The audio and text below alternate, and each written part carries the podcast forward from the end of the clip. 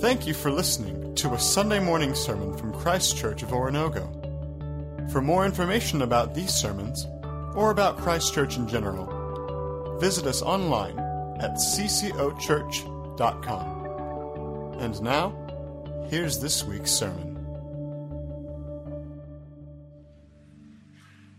Morning, church. Let's open our Bibles to Mark chapter 1. If you're visiting Christ Church this morning, my name's Mark, and I'm one of the ministers uh, here at the church. We're glad you joined us for worship and hope you feel comfortable, participate as you see fit. Uh, we started a series last week. Uh, Michael DeFazio challenged us uh, to look at the Gospel of Mark, which our series is all about relentless pursuit. And our challenge is to, uh, to study the Gospel of Mark and to hear a few things. And Michael gave us some really good tactics. First of all, he told us to read it. And if you don't want to read it, listen to it. You can go online and you, can get YouTube clips of someone reading dramatically the text. But open yourself up to it. Then he told us to discover who Jesus is. That's the question Mark wrote toward. Who is this guy everybody's talking about 40 years later? This next generation. Who, who are they talking about? He said, Remember that the book is divided into two pieces the cross and the crown, the king and the crucifixion. if we keep that in mind, we can find out who Jesus is. Then he told us to let the story say to us what it wants to say to us, not what we want it to say. And then that was my big challenge, is not to use Mark to make a statement, but to allow the statement to be said to me. And then lastly, he told us to let Jesus surprise us. And so that's the challenge. For those of you visiting, and if you weren't even here last week, but you're a regular part of uh, Christ Church, uh, there are some folders that have been made available for you. If you like to keep notes and you want to uh, keep track of what you learn here and study on your own, there are some folders available to you. Uh, after the service, you can go out into the foyer or you can go to the connecting place, which is on the other side of the cafe, and they're free. Uh, so if that's of interest to you, we hope you'll take uh, one of those. And secondly, it's not too late on Wednesday nights to come be a part of what we're doing here. Uh, there is a class being taught through the Gospel of Mark. And uh, it's going to go more verse by verse than I'm able to do on a Sunday morning. So if you want to go deeper in study, there are other adult studies if you're interested. But if you didn't make it here because of the blizzard that was forecast for last Wednesday night, it didn't happen, praise the Lord, and you're welcome to rejoin us anyway. And if you're new here, yes, I'm sarcastic. Uh, anyway, so here we go. Today we're going to repent. If we don't repent, we've missed the message. Repentance is not a word any of us wants to do.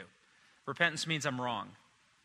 Repentance means I, I not only made a oops, I did something on purpose and I got busted. Today's message is about repentance. I'm going to be bold enough to say this. If you walk out of here today and you're not willing or able to repent, you have not worshiped. You can't worship the Almighty God and be in His presence without becoming fundamentally aware of where we're not right where my life, my choices, my attitudes are not right. Anybody who came into the presence of God fell on their face in fear. I don't want you to leave here with shame. Don't misunderstand me. But if you can't repent today, you will not have worshiped. Mark is urgent. His writing is passionate. He's got a goal. He wants us to know who Jesus is, why he came, and why it matters. He, he's, this is important to him. And to show you the urgency of Mark, let me point out that Mark doesn't begin like the other gospel writers do, like Matthew or Luke or John. Mark doesn't tell us about the birth of Jesus. Did you notice that when you read it? There's no story of the angels telling this virgin she's pregnant. There's no story of a confused father. There's no story of a trip to Bethlehem. There's no stable. There's no wise men. There's no donkeys. And when I bring up the comparisons to Mark and the others, I'm not diminishing that what the other gospel writers put in their gospels is unimportant. But for Mark, he's right to the point. There's, there's no establishment of the ministry in Judea and Jerusalem. There, there's no story of meeting the woman at the well when the Gentiles found out that Jesus was the Messiah before the Jews recognized it. There's none of this.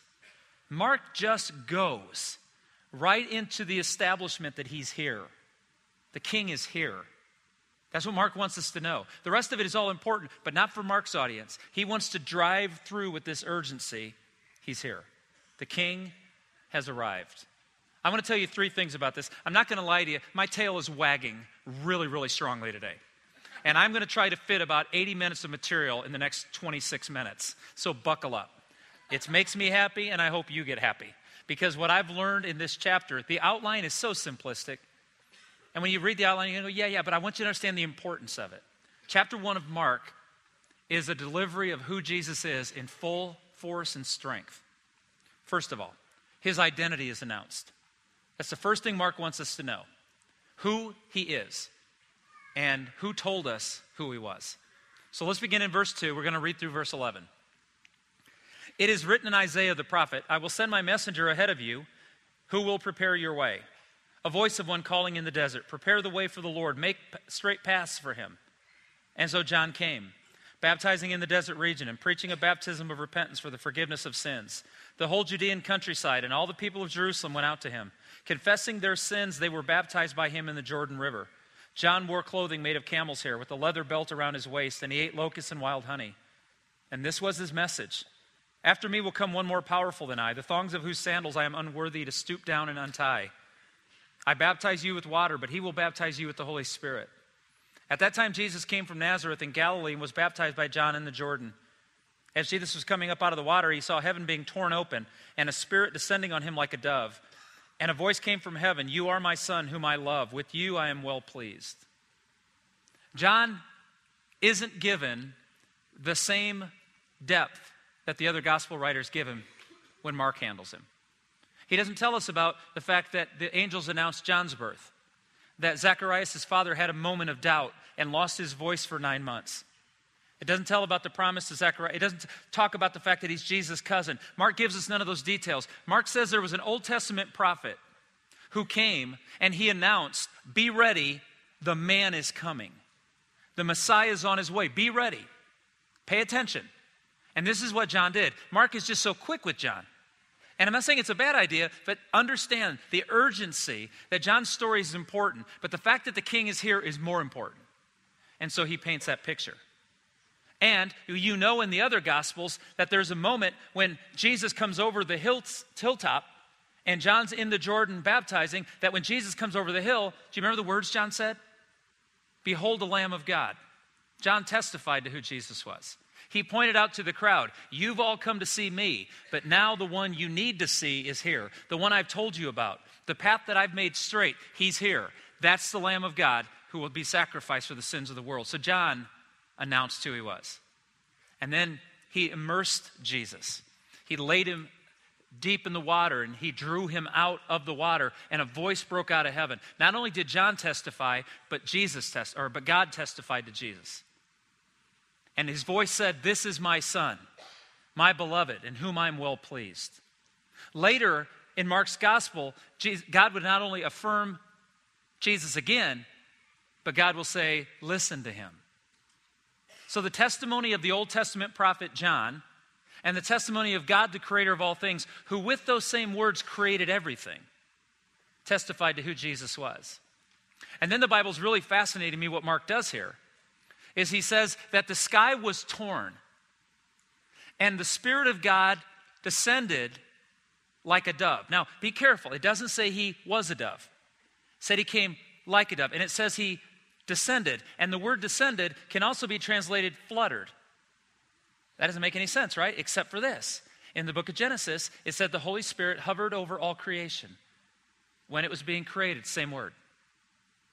That the same Spirit that created the world and hovered over the world in its creation stood above Jesus Christ and anointed him and hovered.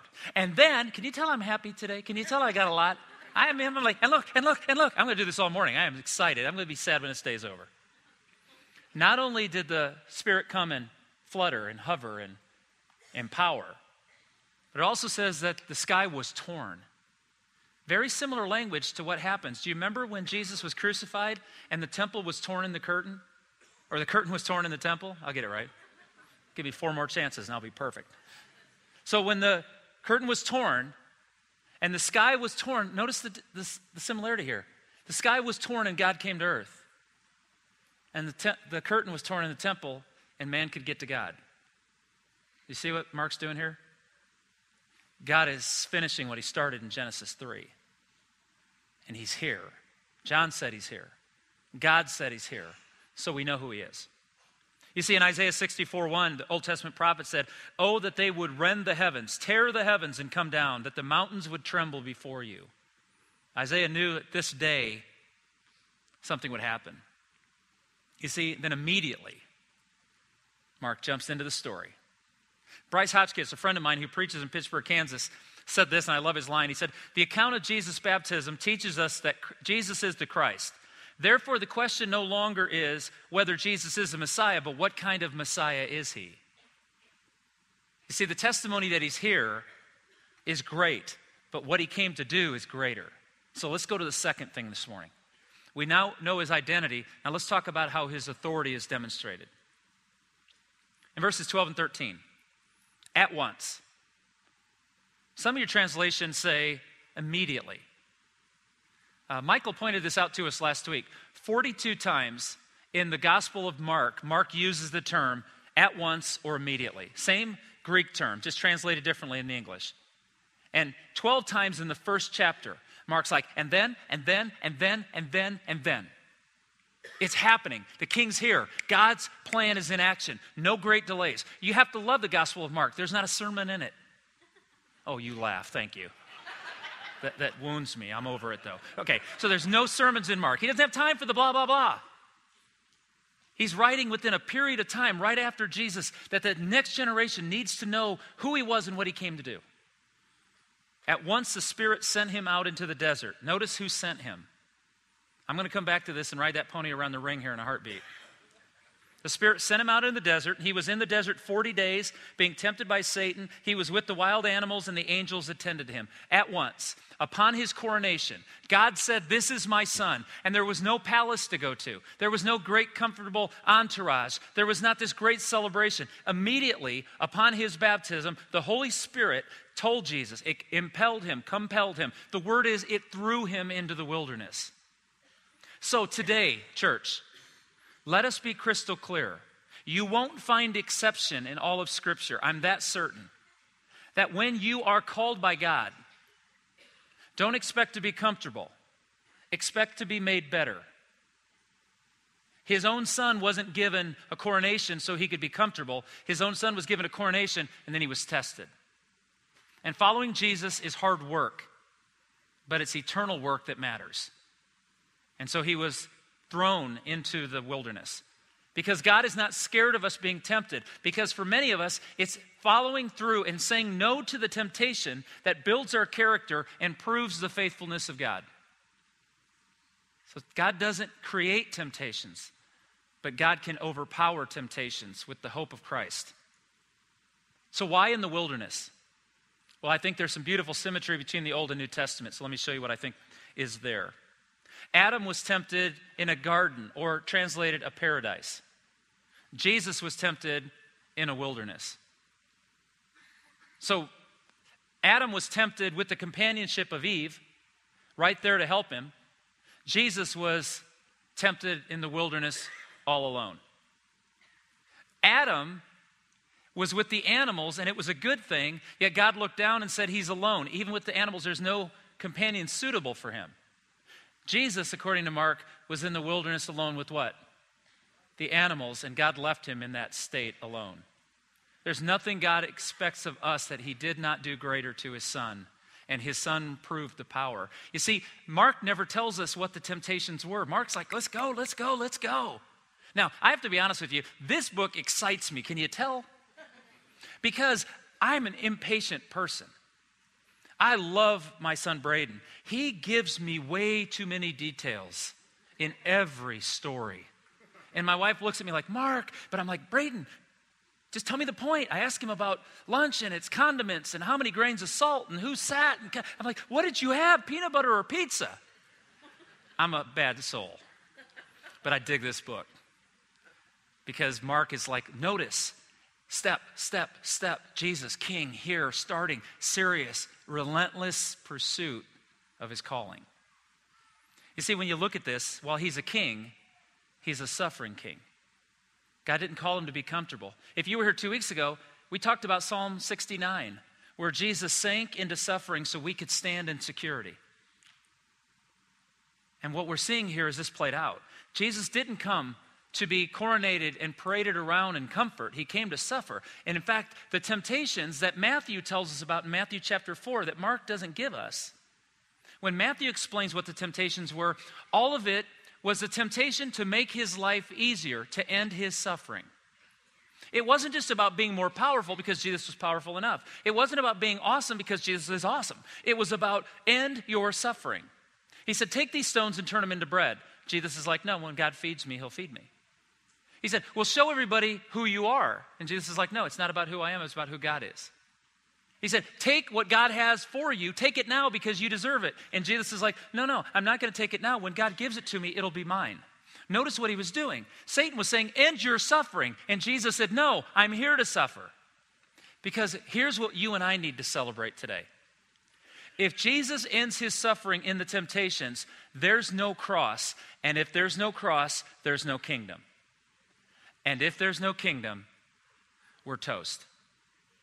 We are dead in our sins for eternity.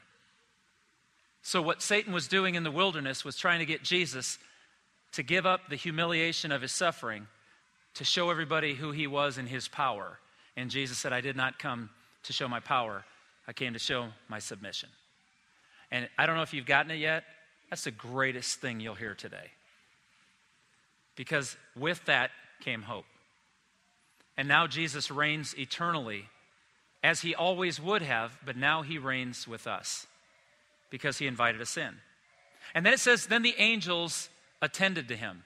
That's all Mark says. He went in the wilderness for 40 days. And of course, 40 days, 40 years uh, in the wilderness with Israel, there's another connection. And it says, and then the angels came and ministered to him. And here's what I want us to know the ministering happens after the faithfulness, not before it. I sometimes tell God, let's get rid of the suffering and temptation. Can we just get to the good stuff where you bless me? And he's like, No, I didn't do that for Jesus. I'm not going to do that for you. Sometimes you have to go through the wilderness to understand the blessings of the palace. And so for some of us, I'm going to tell you, hold on. Remain faithful. God is good, and He will be on the other side of your obedience. And He'll be with you every step of it, too. And then we know His identity, and we saw His authority to stand up to the temptation to make His life easier. And by the Word of God, He overcame Satan's distractions. Let's get then to the third thing His plan. Why did He do what He did? Why did He come the way He came? Verses 14 and 15. After John was put in prison, Jesus went into Galilee, proclaiming the good news of God. The time has come, he said. The kingdom of God is near. Repent and believe the good news. The good news that the kingdom is available now. I'm going to I want to give you three things. I'm going to give them to you quick and then I'm going to try to explain them. First one is this. There is a simplicity to the good news of the kingdom that's easy to explain. First thing. The good news of the kingdom is easy to explain. Second thing, it'll take a lifetime to understand it. Third thing, it only takes a minute to trust it. Let me start over.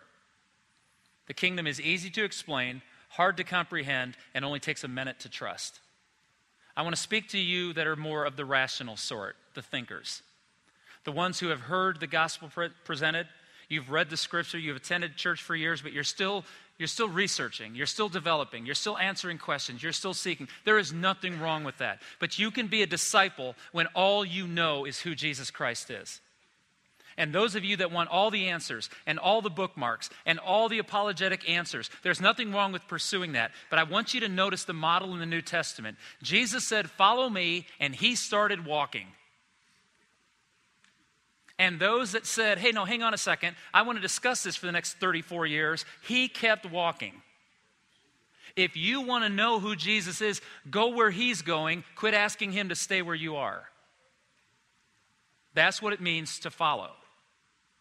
And what I find funny is nobody asked him where he's going, they just went.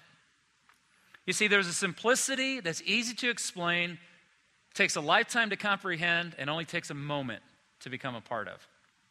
So Jesus offers us a place in his kingdom right now. That's the good news. The kingdom. You know the word gospel wasn't owned by the church? We didn't create it. It's actually a power word, it's a military word. Gospel meant good news. Now, I don't know about you, but when I first got a smartphone, when I went from the flip phone days to the smartphone, I got really happy because I saw all the cool things it would do. One of the things I noticed is I could go to ESPN and they would send me a breaking news text. I wouldn't have to hear it from any of you. I would get it before you did. And it would go dun dun dun dun dun, and I'd look at my phone and I would know more than you did instantly, and I was ready for this. until I started getting them. LeBron James got a haircut. Who cares? That's not breaking news.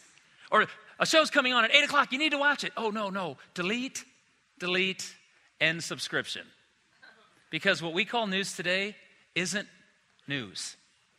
The news that the gospel word meant was that a victory had been won a herald would come back from the field and say, There was a great battle fought for your freedom, and we won the war, and you are no longer slaves, you are free men and women. That was good news. That was life altering, change your reality now. It wasn't that some celebrity, whatever.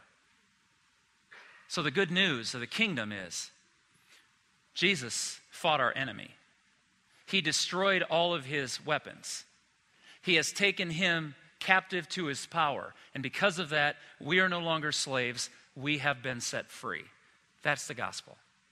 It's not about fixing your desires, it's not about fixing culture. It's not about touching your hot buttons to make you think provocative thoughts. It's none of that. It's that you were once a slave to sin. You no longer have to be a slave to sin. You are freed by Christ and you have the power to overcome. That's the gospel message in Jesus Christ.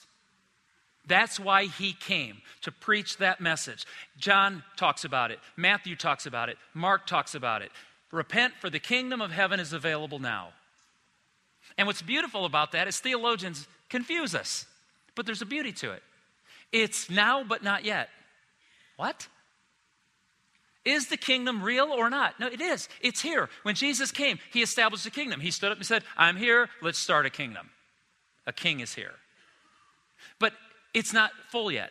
It's like inheritance, if I can cheapen it that, to that low denominator. It's like an inheritance. I know my mom and dad have worked their entire lives, they have possessions, they have made some money, they own some property. And none of us will ever get rich because my folks aren't rich. But when they pass, all that they have prepared for their lives and used to take care of themselves and others will be divided amongst their four sons. So I know I have an inheritance. In fact, I have it right now. I just haven't received it yet. And the kingdom of heaven is promised to those who follow the king. And although we know it's ours at our disposal, it's not been fully given to us yet until that day Jesus returns. But for many of us, that's not good enough. Deep down inside, we struggle with that. I want it now. I want him to prove the full kingdom now before I believe in it. Nope, you just need to follow him. Because it's here and He's building it with you and I. I like to say, if I, if I may quote myself, which is really arrogant, you know, a preacher once said, but anyway, I don't think the kingdom is just possible, it's proven. The resurrection is the reason I believe that even though I don't understand all the kingdom Christ is building, I have no doubt in my mind he's able to build everything he said he would. Walking out of that grave changed everything. And so, because of that, he came to build a kingdom. And the kingdom, to enter into the kingdom, is to repent. To repent of my ways, to repent of my know it allism. I just created a word. It's to repent of the fact that Jesus says that's not good for you, and I argue with him. To repent is to say to Jesus, You know more about everything than I know about anything. So here we go. Hey, Mark, follow me. Yes, sir or no, sir. It comes down to that. You see, in verse 16, I want to show you that it's not just about you and me getting ours either. Jesus had a plan, and his plan was to come to earth and establish his kingdom. And by establishing his kingdom, he would invite all of us into it. But not all of us would take the invitation. But he still invited us all in. Look at verse 16. As Jesus walked beside the Sea of Galilee, he saw Simon and his brother Andrew casting a net into the lake, for they were fishermen. Come, Follow me, Jesus said, and I will make you fishers of men. At once they left their nets and followed him. And when he had gone a little further, he saw James, son of Zebedee, and his brother John in a boat preparing their nets. Without delay, he called them, and they left their father Zebedee in the boat and the hired men and followed him. I'm a little bit protective of the disciples, and here's what I mean. Sometimes the disciples are painted as a bunch of mouth breathing, ignorant men who couldn't do anything else. That's not true. Did you notice what Mark records? Peter and John and James were businessmen. They had nets, plural, boats, plural, hired men, plural. These weren't guys that didn't have anything else to do. But this teacher, this rabbi came by and said, Come follow me. And Mark's amazing. Mark said, And they did. Go figure. They just got up and left. They left their business to follow him. Now, we know that they didn't leave their business like never went back. But they left their business to follow him to be shaped. And he said, I will make you fishers of men. But he, he, didn't say, You are fishers of men. The Greek indicates, I will, by you following me, I will shape your life so that you will offer and herald the good news of the kingdom of heaven. And by speaking of the good news, others will follow me. This is my plan that through these people who follow me and trust me and serve me and repent, I will build my kingdom and the word will go out and everyone's invited. But some of our friends don't know they're invited. And some of our family members have been a part of it, canceled their plans, and they can't imagine they would be invited back. But our job is to go into all the world and tell them, you're invited into this kingdom, but there can only be one king, and it's not you. It's him. He's the only one who has final authority. He's the only one who really knows what he's doing. He's going to make us fishers of men. But you have to leave the life you've chosen and follow him. And some of us get to stay exactly doing what we're doing. God's going to go, I need you right there. And for others, He's going to say, No, no, no, you're going to leave this country. But He's going to call us, He's going to follow us. And they tell us that rabbis didn't call students, students went to the rabbis. No, no rabbi ever did what Jesus did. See, I would go and say to this rabbi, Would you teach me? And he would say, Yes, you, you leave your family and come live with me for a season, and I will teach you. But Jesus was opposite. He had authority, unlike any other teacher. Jesus went and said, You come with me, and you come with me, and you come with me. And they did. And those that did changed their histories, and those that didn't, nothing changed. Do you understand why Mark's in a hurry? Because this matters. We know who he is, we know the authority by which he speaks, and we know that he's invited us. Not just to be a part of it, but to offer the invitation. Go into the alleys and the streets and the dark corners and invite everyone to come be a part of my kingdom. But remember, it's because the king is here, and I am not the king. So there's a hope, there's an authority, there's a power, there's an identity, there's a king. So as we begin this journey, this relentless pursuit, my heart races because Mark's got me geared up. This matters. This is the real thing. Good news. There's a good news to all men on who Christ's favor rests. Jesus Christ came to build his kingdom. We can be a part of it. Some of us today, truth be told, we took the invitation into the kingdom and then we left the party. And we've gone back to a lifestyle and a way of living that does not honor Christ and we've just walked away, I'm here to tell you the invitation still stands. Come back to the party.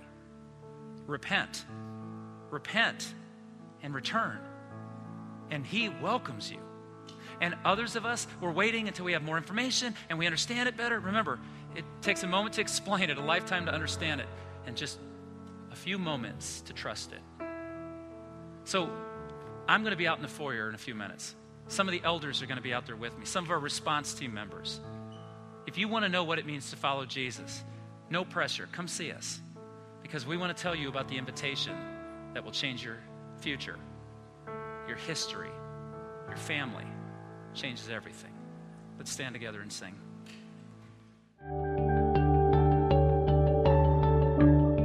Thank you for listening to a Sunday morning sermon from Christ Church of Oronogo. For more information about these sermons, or about Christ Church in general, visit us online at ccochurch.com.